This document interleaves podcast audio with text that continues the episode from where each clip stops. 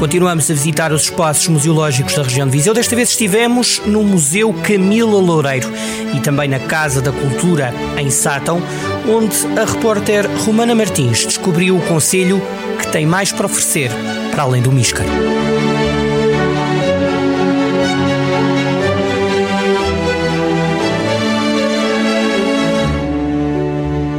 Hoje visitamos o Museu Camila Loureiro e a Casa da Cultura em Sátão. O espaço museológico foi criado na antiga cadeia da vila e é dedicado a Camila Loureiro. Alberga o espólio de obras que a artista doou ao município, como conta Pedro Quinteiro, técnico de turismo da Câmara Municipal de Sátão. Desta coleção fazem parte alguns quadros que, que representam, são representativos das viagens que a artista foi fazendo ao longo da sua vida e também algumas, algumas estátuas que, que a artista pintou. Estátuas essas sobre uh, várias temáticas, como os nus, também algum, alguns santos, algumas imagens de rostos.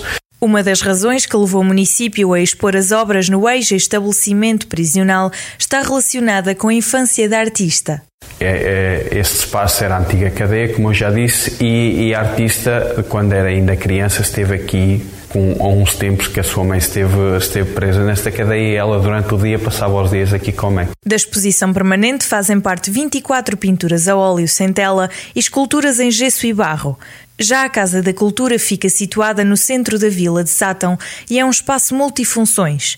A coleção patente até ao final do mês de novembro intitula-se Imagens de Arte Naif. A arte naif são pessoas que pintam sem, sem formação académica, sem académica na, na área de, das artes e da pintura.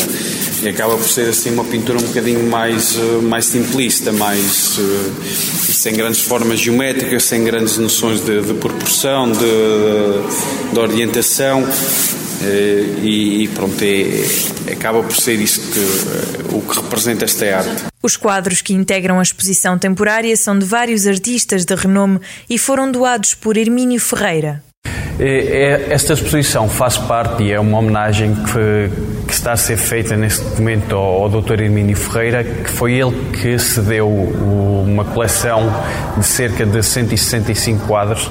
Temos aqui cerca de, de 40 quadros eh, da, dos mais variados artistas da renome. Eh, são quadros de artistas portugueses, espanhóis, brasileiros.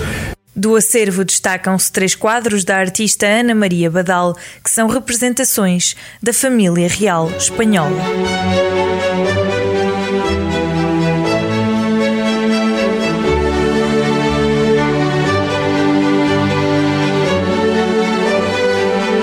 Rota dos Museus, às segundas-feiras, na Rádio Jornal do Centro, com repetição nas manhãs de fim de semana e sempre no digital em jornaldocentro.pt.